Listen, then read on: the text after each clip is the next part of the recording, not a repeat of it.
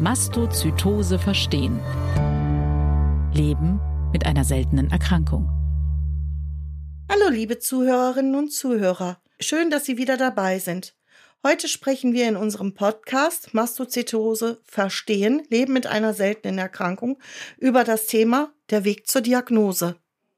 Mein Name ist Nicole Hegmann und ich habe selber eine systemische Mastozytose und bin Gründerin und Vorsitzende des Mastozytose Selbsthilfenetzwerkes. Und wie immer der Hinweis vorab, bei diesem Podcast handelt es sich nicht um eine medizinische Beratung. Bei spezifischen Fragen zur Erkrankung oder wenn Sie Beschwerden haben, wenden Sie sich bitte an Ihren Arzt oder Ihre Ärztin. Jetzt aber zu unserem heutigen Thema. Der Weg zur Diagnose Mastozytose ist häufig lang und selten geradlinig. Ich spreche heute mit meinem Gast, Herrn Professor Dr. von Bubenow vom Universitätsklinikum Schleswig-Holstein darüber, worin das liegt und wie die Diagnose Mastozytose überhaupt gestellt werden kann. Guten Tag, Herr Professor von Bubnow. Stellen Sie sich bitte unseren Zuhörern kurz vor. Ja, hallo Frau Hegmann, vielen Dank für die Einladung. Ich freue mich, ähm, heute hier bei Ihnen sein zu dürfen. Äh, mein Name ist Nikolaus von Bubnow. Ich leite die Klinik für Hämatologie und Onkologie am UKSH Campus Lübeck und bin auch im Vorstand des Universitären Cancer Center Schleswig-Holstein. Wir haben ähm, 2019 hier ein Exzellenzzentrum für Mastzellerkrankungen aufgebaut, das Teil dieses ECNM, des europäischen ECNM-Verbundes ist und ähm, haben deswegen großes Interesse ähm, an äh, Mastzellerkrankungen und wollen sehr gerne dazu beitragen, äh, Patienten, Patientinnen und Patienten mit Mastzellerkrankungen zu helfen. Am UKSH haben Sie ja einen Standpunkt in Lübeck geschaffen für die Mastozytose-Sprechstunde. Für wen ist diese Sprechstunde? Wer sollte sich auf jeden Fall in Ihrer Sprechstunde vorstellen? Ja, sehr gute und sehr wichtige Frage. Also ähm, es ist so, dass diese Sprechstunde ähm, für Patientinnen und Patienten mit Mastzellen gedacht ist. In erster Linie ist das eine Spezialsprechstunde für Patienten mit einer tatsächlich gesicherten systemischen Mastozytose. Und da sehen wir unsere Hauptaufgabe und auch unsere Hauptexpertise. Das sind häufig Patientinnen und Patienten, die spezifische Therapien benötigen ähm, und auch äh, mit äh, Kolleginnen und Kollegen in Kontakt gebracht werden müssen, die sehr viel Erfahrung haben in der Behandlung äh, der systemischen Mastozytose. Ähm, das zweite ist ähm, insbesondere Patienten, die ähm, einen hochgradigen Verdacht auf Vorliegen einer systemischen Mastozytose haben. Das sind ähm, häufig Patienten, die typische Mastzellmediator-Symptome haben. Da können wir ja vielleicht, wenn Sie möchten, noch darauf eingehen, was das, äh, was das ist. Äh, und Patienten, die äh, eine erhöhte basale Serumtryptase haben. Das ist ein Laborwert, den man auch in Routinelabors, auch im niedergelassenen Bereich oder bei einem Allergologen messen äh, lassen kann. Und das äh, ist schon etwas, was hinweisen kann auf das Vorliegen einer systemischen Mastozytose. Was macht die Sache so schwierig, eine Mastozytose zu diagnostizieren?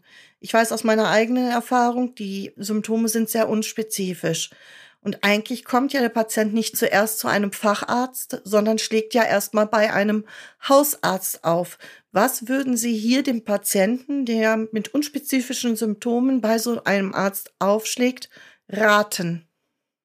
Also Sie haben es schon angesprochen. Ähm, es ist tatsächlich häufig schwierig, die Diagnose zu stellen. Und das liegt daran, ähm, dass Mastzellerkrankungen ja ein Chamäleon sind. Die können alles Mögliche imitieren.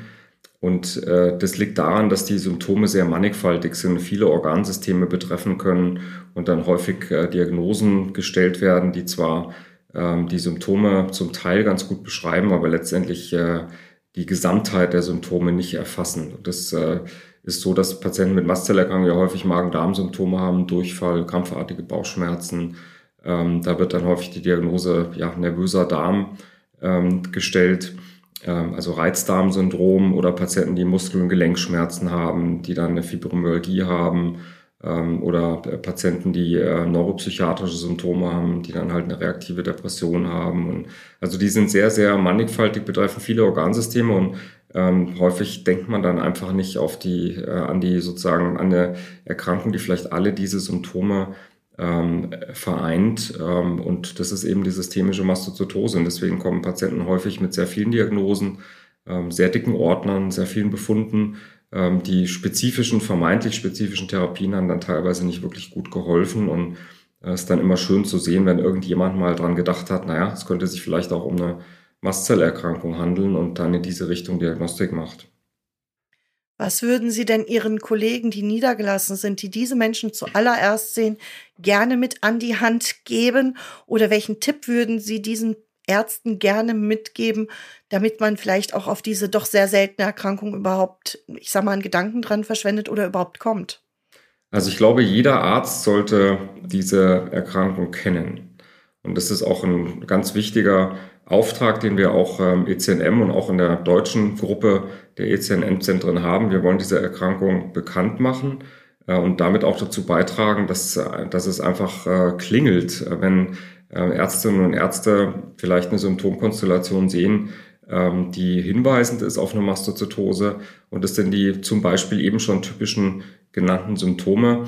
Ähm, Patienten kommen häufig über den Allergologen. Das sind dann ähm, auch wirklich ganz mannigfaltige Dinge, zum Beispiel ähm, anaphylaktische Reaktion nach einem Bienenwespenstich oder nach einer Narkose.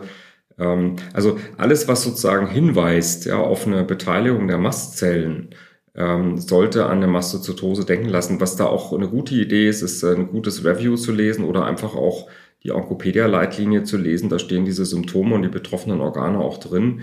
Äh, und ich glaube, es ist wichtig, dass wir alle dann einfach dran denken, dass wenn ähm, Menschen sich vorstellen mit Symptomen, äh, die in unterschiedliche Richtungen gehen und die man nicht so richtig unter einen Hut bringt, ähm, vielleicht handelt es sich sehr um eine systemische Mastozytose. Und dann gibt es eben die Patienten, die auch tatsächlich Organschäden haben, wo man dann auch wirklich pathologische Befunde sieht. Ne? Das kann dann können auffällige Leberwerte sein oder das kann, eine, wenn plötzlich ein relativ junger Patient mit osteoporotischen Frakturen kommt oder die Milz und Leber vergrößert sind, Lymphknoten vergrößert sind und oder jemand Eiweiß verliert im Darm durch profuse Durchfälle. Und das sind dann einfach auch äh, Konstellationen, die gefährlich sind für die Patienten äh, und wo man dann einfach an diese, an diese Diagnose denken muss. Und selbst wenn man sich dann mit den Details nicht auskennt, das Wichtigste ist, dass man dran denkt und dann eben den äh, entsprechenden nächstgelegenen Experten kontaktiert äh, und oder den Patient dort vorstellt. Also aus meiner Erfahrung raus, ich sage immer grundsätzlich, wenn sich bei mir ein Patient meldet mit dem Verdacht, er möchte doch bitte als allererstes mal die Tryptase, diese einfachen Bluttest machen zu lassen.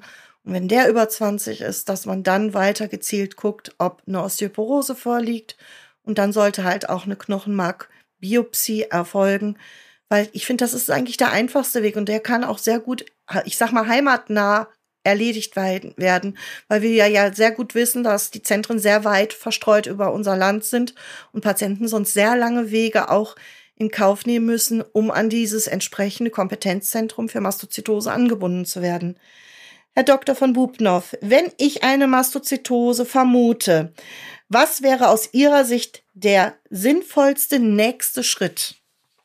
Also Sie haben es äh, eben schon angesprochen, Frau Hegmann. Das Wichtige ist, dass wir ähm, dafür Sorge tragen, dass ähm, möglichst viele Kolleginnen und Kollegen sich mit dieser Erkrankung besser auskennen und dass wir dann, genau wie Sie eben schon gesagt haben, diese ersten Schritte heimatnah beim Patient durchführen können und die Patienten dafür nicht irgendwie durch die halbe Republik reisen müssen. Das ist ja wirklich schlimm, ja, dass viele Patienten aus ihrer Verzweiflung heraus dann durch halb Deutschland fahren, in der Hoffnung, dass da jemand ist, der vielleicht sich auskennt mit der Erkrankung. Häufig werden Patienten ja gar nicht ernst genommen die selber recherchieren und dann sagen, hm, vielleicht ist es ja eine Mastzellerkrankung, aber dann einfach niemanden finden, der sich damit auskennt. Und das ist absolut essentiell, wie Sie sagen, ne, dass, ähm, dass äh, niedergelassene Kolleginnen und Kollegen, egal welcher Fachrichtung, meistens Allergologen, auch Hämatologen oder Allgemeinärzte, dann eben wissen, okay, das könnte sein, dass es eine Mastozytose ist. Ich bestimme jetzt mal die Tryptase. Und das ist was, was wir ja häufig sozusagen dann ferngesteuert sagen und sagen, geh doch erstmal bitte zu einem Hämatologen oder zu einem Allergologen deines Vertrauens,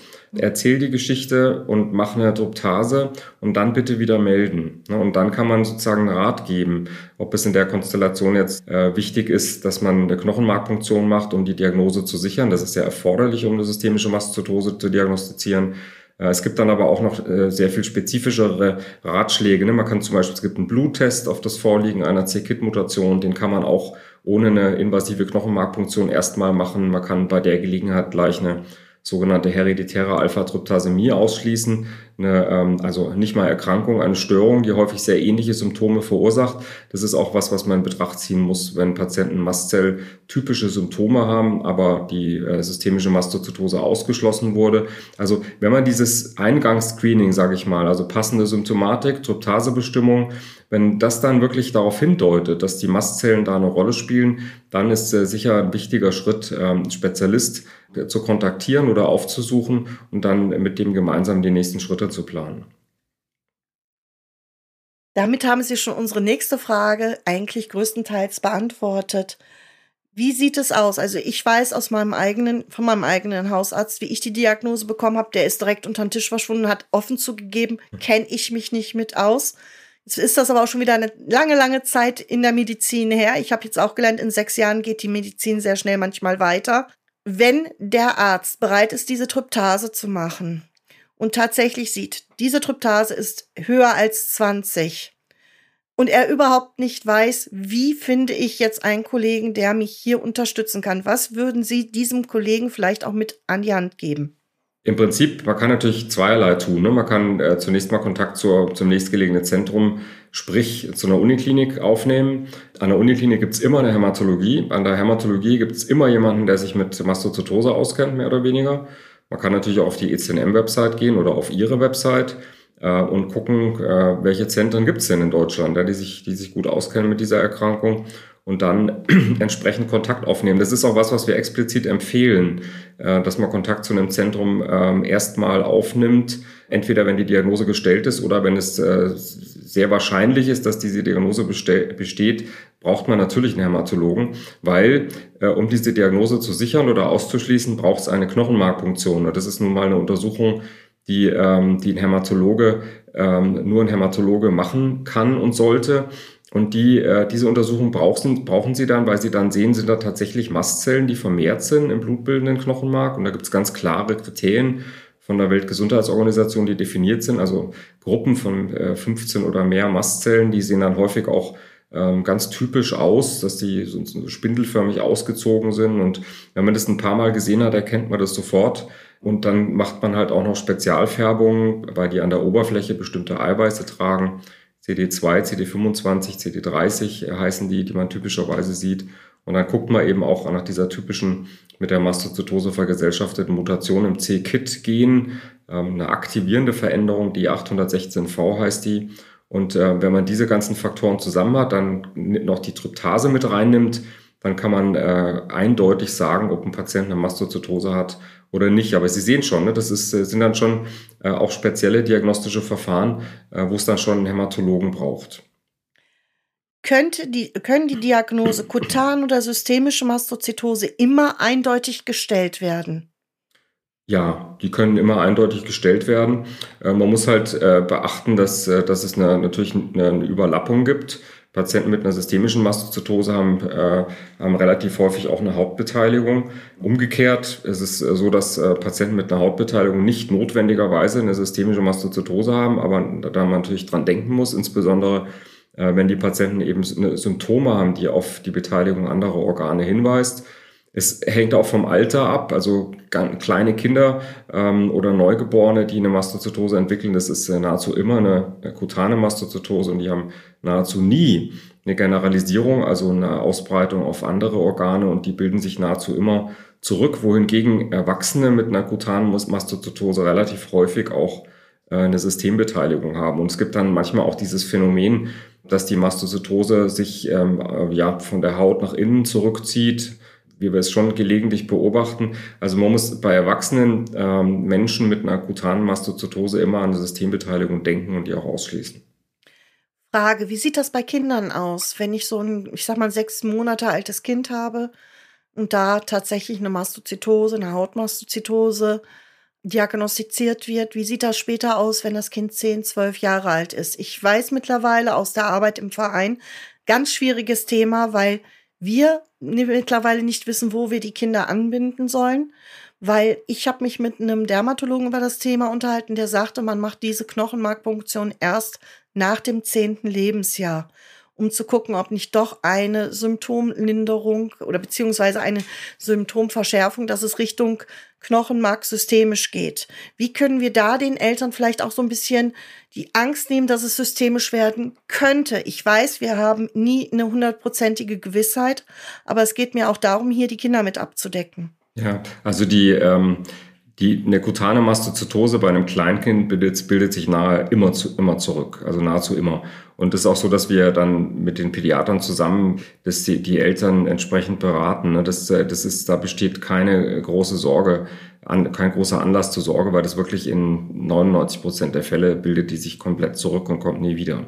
Es, es gibt selten Fälle von einer kindlichen Mastozytose, die dann wirklich sekundär systemisch sich auch manifestiert und ist dann, dann auch die Kinder, die man natürlich punktiert. Ähm, aber das ist auch so, dass es da Anzeichen gibt dafür. Ne? Das sind dann Kinder, die, die wirken krank, die haben äh, Leberwerte, ja, die haben Durchfall, ja, die haben einfach die, das, die gedeihen nicht richtig und die sind krank. Und ähm, da kann es dann schon sein, ne, dass es auch eine Systemmanifestation gibt und die man dann auch feststellen kann und muss. Aber das ist die absolute Ausnahme.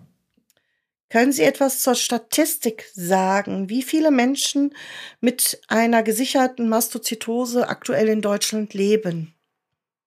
Also wir gehen davon aus, dass äh, ungefähr wir ein jährliches Auftreten, neuer Auftreten von ungefähr knapp unter 1000 Patienten haben. Wir gehen davon aus, dass man in Deutschland eine Prävalenz, also Patienten, die mit Mastozytose leben, von ungefähr 10.000 haben. Das ist die, sagen wir mal, das sind die offiziellen Zahlen. Ich gehe aber davon aus, dass wir eine relativ hohe Dunkelziffer haben. Also wahrscheinlich laufen viele Menschen durch die Gegend, die irgendwie, wo alles Mögliche diagnostiziert wurde, aber keine Mastozytose, die aber natürlich eine haben. Ich bin mal gespannt, ob die Aktivität, die wir in Deutschland und auch in anderen europäischen Ländern haben, um diese Erkrankung bekannter zu machen, auch dazu führt, dass die Inzidenz zunimmt. Mich würde es nicht wundern, weil wir jetzt schon viel häufiger äh, Mastzellerkrankungen diagnostizieren als wir das noch vor zehn Jahren gemacht haben. Und das ist natürlich auch unter anderem äh, ihrer Aktivität zu verdanken, äh, weil äh, wir die Erkrankung einfach viel bekannter gemacht haben jetzt. Und das trifft auch zum Beispiel geradezu auf die hereditäre Alpha-Tryptasämie, das ist eine Differentialdiagnose der systemischen Mastozytose, die wir ähm, extrem häufig diagnostizieren, gerade also zum Beispiel bei Patienten, die einen anaphylaktischen Schock äh, hinter sich haben, über 70 Prozent der Patienten haben eine hereditäre Alpha-Tryptasämie, das ist so eine Art ja, Phänokopie von, von einer Mastozytose, die verhält sich häufig äh, genauso. Und alle sind dann überrascht, wenn sie keine systemische Mastozytose finden. Und häufig ist die Erklärung dann äh, so eine ja, Verdoppelung der Kopien des Alpha-Tryptase-Gens, die dann auch die Symptome erklärt. Könnte das sein, dass das vielleicht eine Vorstufe der Mastozytose ist? Weil wir reden ja hier gezielt über die Mastozytose. Ja, sehr gute Frage. Das ist eine Frage, die sich viele Spezialisten, unter anderem auch wir, auch gerade stellen. Es gibt eine Assoziation, also eine Häufung der hereditären Alpha-Tryptasämie auch bei Patienten mit Mastozytose. Und eine der Interpretationsmöglichkeiten ist tatsächlich, dass Patienten mit einer hereditären Alpha-Tryptasämie eine höhere Wahrscheinlichkeit haben, eine systemische Mastozytose zu entwickeln. Ob das so ist und warum das so ist, wissen wir noch nicht, aber Patienten mit einer Mastozytose haben doppelt so häufig eine hereditäre Alpha-Tryptasämie wie die gesunde Bevölkerung. Also wäre dann die Mastozytose eigentlich gar nicht mehr so selten, wenn Sie sagen, mehr als 10.000 Menschen. Ich bin eigentlich so davon ausgegangen, dass wir 1.000, 1.500 Menschen haben registriert in Deutschland. Und mhm. nicht, dass wir schon bei 10.000 sind. Also müssten wir hier eigentlich auch darüber reden, dass es eine Erkrankung ist, die zunimmt, die halt nicht mehr nur komplett in den Rahmen selten rein gehört. Stimmt das so, Herr Doktor? Ja, es ist immer noch, ist immer noch eine, eine seltene Erkrankung. Ne? Mit ähm, dieser Inzidenz und dieser Prävalenz ist es immer noch eine seltene Erkrankung. Die, ähm, also die Krebsregisterzahlen sind, die sind noch ein bisschen unscharf, muss man sagen, ne? weil es äh, ist ja auch eine Diagnose, für die, und da kämpfen Sie ja selber dafür, für die es noch nicht wirklich gut fassbare ICD-10-Codes gibt. Das heißt, ähm, häufig sind diese Erkrankungen gar nicht kodiert. Das heißt, wir haben da noch wirklich sehr viel Nebel und äh, wissen noch nicht genau, äh, wie die Inzidenz und die Prävalenz tatsächlich sind, aber die offiziellen Zahlen sind, so wie ich es dir gerade gesagt habe, also knapp unter 1000 äh, Inzidenz pro Jahr und knapp unter 10.000 Prävalenz. Welche Risiken bestehen, wenn die Krankheit Mastozytose nicht diagnostiziert wird? Es gibt da eine ganze, äh, also es gibt mehrere Ebenen, die man da berücksichtigen muss. Das erste ist natürlich die Mastozytose selber kann Schaden anrichten, Schaden an betroffenen Organen, also Organen, die durch Mastzellen infiltriert sind. Das ist zum Beispiel dann der Knochen. Äh, Patienten mit Mastozytose haben viel häufiger eine Osteoporose, fallen dann häufig auch auf durch osteoporotische Frakturen. Alle wundern sich, äh, 50-jähriger Patient, schon drei gebrochene Wirbelkörper. Also das ist eine Konstellation, die typisch ist und deswegen ist auch so wichtig, dass man der Konstellation die Diagnose früh stellt, weil man weiß, dass man die Osteoporose viel aggressiver behandeln muss bei äh, Mastozytose-Patienten. Das ist jetzt nur ein Beispiel für einen Organschaden. Ich könnte jetzt auch andere nennen, aber das ist sozusagen ein vordringliches Ziel, Organschäden vermeiden. Und das kann man nur, wenn man die Diagnose stellt, weil dann weiß man, wo man hingucken muss ähm, und was man dafür tun muss. Das Zweite ist, dass ähm, Patienten mit, mit Mastzellerkrankungen Risiko haben, zum Beispiel allergische Schocks zu erleiden. Also nach einem Bienenstich oder einem Wespenstich ähm, in einen Schock zu verfallen, der dann auch, der wirklich auch lebensbedrohlich, der tödlich sein kann. Wenn man weiß, dass ein Patient eine systemische Mastozytose äh, hat, dann, dann ist es ganz banal. Ja, der Patient kriegt ein Notfallset, äh, er und sein Partner werden geschult und das kann wirklich dazu führen, dass jemand so eine, äh, so eine anaphylaktische Reaktion, also so einen allergischen Schock überlebt. Und deswegen ist es halt auch so wichtig, dass man das weiß, ob dieser Mensch eine Mastozytose hat, ist dann zum Beispiel auch so, dass, die, dass diese Patienten lebenslang hyposensibilisiert werden müssen, wenn man so ein spezifisches IgE nachweist. Und da kann man die dann halt häufig auch vor allergischen Reaktionen äh, schützen. Und es ist auch notwendig oder wichtig, dass wir die Patienten identifizieren, die eine äh, fortgeschrittene systemische Mastozytose haben. Also zum Beispiel eine, eine aggressive systemische Mastozytose. Das sind die Patienten, die eine, Patienten, die eine erheblich verkürzte Lebenserwartung haben und wo man dann auch wirklich ähm, aggressivere Therapien zum Einsatz bringt, zielgerichtete Therapien äh, mit Tyrosinkinase-Inhibitoren, manchmal sogar eine, eine Blutstammzelltransplantation. Wie kann man für Menschen mit Mastozytose den Weg zur Diagnose erleichtern? Haben Sie da noch irgendetwas, wo Sie sagen, das möchte ich jetzt den Leuten, die diesen Podcast hören, gerne mitgeben? Also das absolut Wichtigste ist genau das, was wir jetzt gerade machen, Wissen verbreiten. Ähm, alle Menschen müssen diese Erkrankung kennen, insbesondere im, im ärztlichen Bereich also jeder muss wissen, was eine Mastozytose ist und nicht bei Mastozytose an, hm, schicke ich jetzt mal irgendwie ins Brustzentrum, hört sich nach einer Brusterkrankung an, denken, sondern äh, Mastozytose muss wirklich jeder kennen und ähm, auch sich mit den Symptomen einmal auseinandergesetzt haben und dann einfach, wenn ein Patient ihm gegenüber sitzt und äh, Symptome in dieser Richtung angibt, dran denken, eine Tryptase zu bestimmen und dann ist es ja auch schön, ne? dann hat man häufig so einen Aha-Moment und wenn man an das Richtige gedacht hat und dann äh, bei dieser Konstellation den Patient dann wirklich äh, weiterschicken kann an einen Hämatologen, der eine Knochenmarkpunktion macht, und die Diagnose sichert oder eben ausschließt. Und die, die Regel ist ja heutzutage leider anders. Ne? Viele dieser Patienten haben immer noch ja, jahrelange Leidensgeschichten hinter sich, wo die dann auch dazu führen, dass äh, sie dann teilweise nicht mehr ernst genommen werden und dann äh, Schwierigkeiten im, ja, im Berufsleben, im Alltag, Scheidungen, Entlassungen, ähm, es ist da keine Anerkennung da, weil auch keine Diagnose da ist und es ist teilweise wirklich dramatisch, was sich da abspielt. Dabei ähm, haben, diese Menschen halt eine systemische Mastozytose und deswegen ist dieses Wissen verbreiten absolut essentiell. Also das würde ich ganz in den Vordergrund stellen. Sie wissen ja, dass mir das sehr am Herzen liegt. Ich bin ja nun selber betroffene Patientin und ich habe wirklich einen sehr langen Weg bis zur Diagnose hinter mir. Ich kann Ihnen aus eigener Erfahrung sagen, dass hinterher, wie ich dann endlich einen Namen für die Erkrankung hatte, vieles mir wie Schuppen von den Augen gefallen ist, aber ich sehe nach wie vor sehr viel Unwissenheit gerade bei ihren ärztlichen Kollegen, was ich sehr, sehr schade finde. Deswegen bin ich auch immer diejenige, die dann hinterher sagt, einmal Tryptase bestimmen lassen, ist die über 20, dann rufen sie mich nochmal an, dann sage ich ihnen, wie der Weg weitergeht, weil ich finde es nicht okay, wenn ein Patient ihre geleitet wird und wenn man ihn in die Psychoschiene abschiebt weil es ja eigentlich ein ganz einfacher Weg ist. Triptase bestimmen, Osteoporose ja, weiter ab zur Knochenmarkbiopsie. Auch wenn sie nicht gerade mein Lieblingsrepertoire äh, in der Mastozytose ist, aber das ist halt der Punkt, wo wir auch sehen, in welchem Stadion sich der Patient letztendlich befindet. Und halt auch an ein Kompetenzzentrum angebunden zu sein, das finde ich sehr, sehr wichtig. Und ich weiß, dass die Kompetenzzentren in Deutschland sehr, sehr gute Arbeit machen, sich auch mit Forschung beschäftigen und versuchen wirklich dunkel in diesen sehr, ich sag mal, schwierigen Fall zu bringen. Ich würde mir wirklich wünschen, dass wir da mehr Awareness schaffen. Ich bedanke mich erstmal recht herzlich, dass Sie sich diese Zeit für uns genommen haben. Sehr gerne. Liebe Zuhörer und Zuhörerinnen, wenn Sie sich allgemeine Informationen zu der Erkrankung Mastozytose wünschen, schauen Sie sich gerne auf unserer Webseite www.mastozytose-info.de um. Bei Fragen oder Anmerkungen melden Sie sich bei uns. Das geht am besten per E-Mail kontakt@mastozytose-info.de. Und noch ein wichtiger Hinweis. Die Ratschläge und Informationen in diesem Podcast sind kein Ersatz für ärztlichen Rat. Auf unserer Seite finden Sie Informationen zu auf Mastozytose spezialisierte Zentren, an die Sie sich für medizinischen Rat wenden können. Vielen Dank für Ihr Interesse. Ich freue mich, wenn Sie beim nächsten Mal wieder dabei sind.